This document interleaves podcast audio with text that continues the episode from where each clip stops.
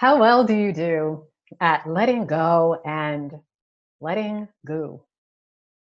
How well do you do when you reach a chrysalis stage in your life and you're waiting to emerge with wings?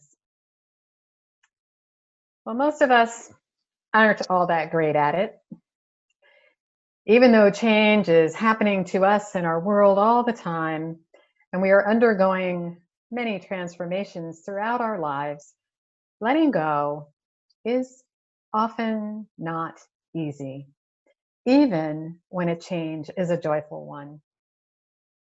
Change means leaving the past behind, at least some parts of the past, some past ways of being.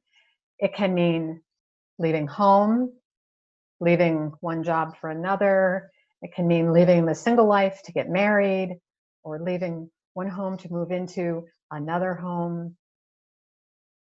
On a day to day basis, it can mean letting go of habits and grudges and anger. Those may be mostly positive shifts in our lives, but they do still come with loss and with uncertainty. Letting go requires patience and waiting and not knowing. Letting go can come with difficulty and struggle and pain. Not every caterpillar becomes a butterfly. And that's a hard truth. Not every change that we set out to make turns out the way we had hoped. But of course, some turn out better than we could have imagined. So, this letting go is a process and it's a practice. It's rooted in ancient wisdom from Eastern traditions that teach us to rest with the unknown. Even if a change is something we've been looking forward to, like graduating from high school, we just don't know exactly how it's going to turn out. Our bridging youth and their families are living in an especially gooey place right now you probably all had a set of expectations about how this senior year was going to turn out. And here you are. You aren't having the traditional in person graduation ceremony you expected. You aren't able to be in person with your friends and extended families to celebrate in person this momentous occasion in your lives. Some of the things you were looking forward to this spring didn't happen or didn't happen the way you had planned for them. Sports events, proms, musicals, plays, and so much more.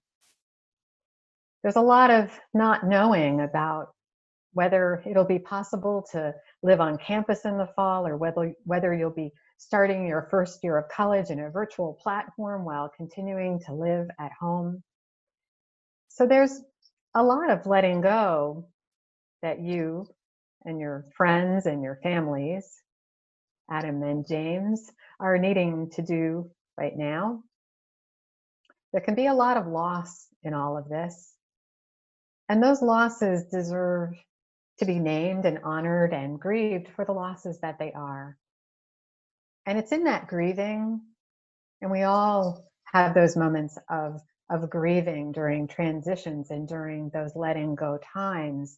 In that grieving is the path to acceptance and to creativity too, to finding new ways to celebrate and to be able to move forward with the dreams we have for our lives.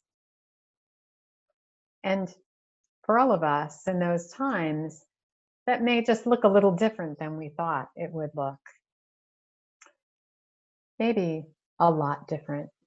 I think right now we are all collectively dealing with this letting go and knowing that what we expected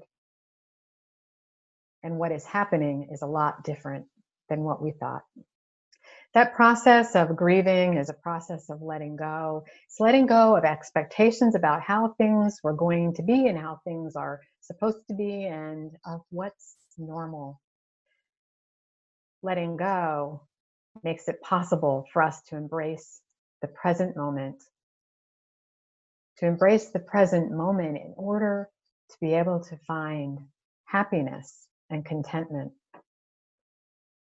The Franciscan monk Richard Rohr says that the unknown is sacred space. It may not feel exactly sacred. Usually it feels uncomfortable and even painful. But he describes it this way. These are the words of Richard Rohr.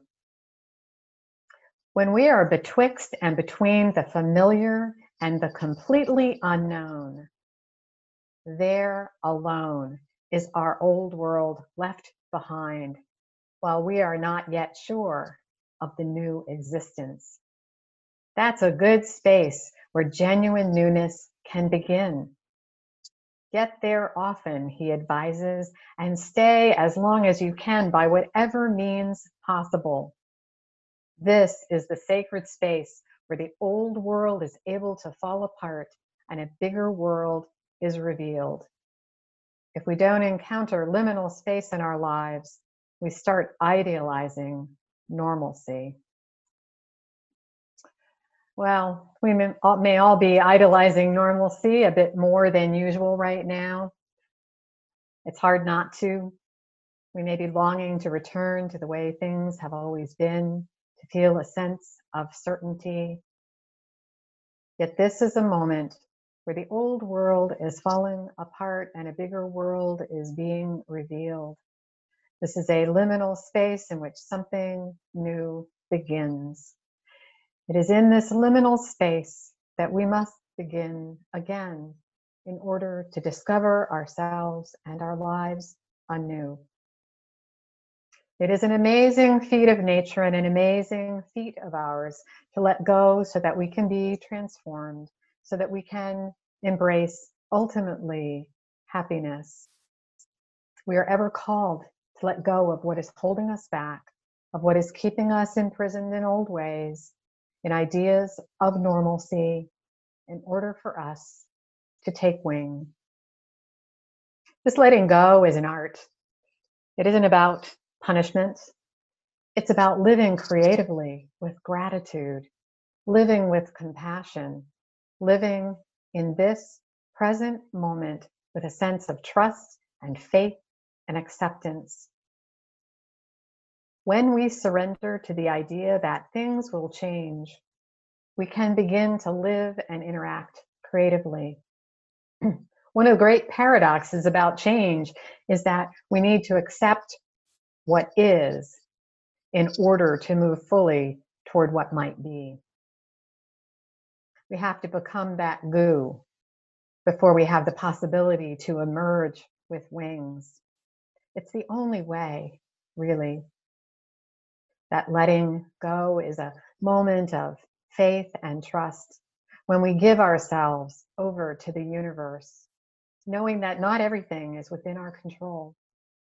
We give ourselves over to the universe not because we are certain everything will be just as we planned it, but because we have resilience and trust to navigate the changes wherever they may take us. And that is a holy journey, a sacred path, a sacred space that we are creating. So I ask you, where are you needing to let go and let God? What are you having to surrender in order to hear the call to what's next in your life, in your day, in this moment right now.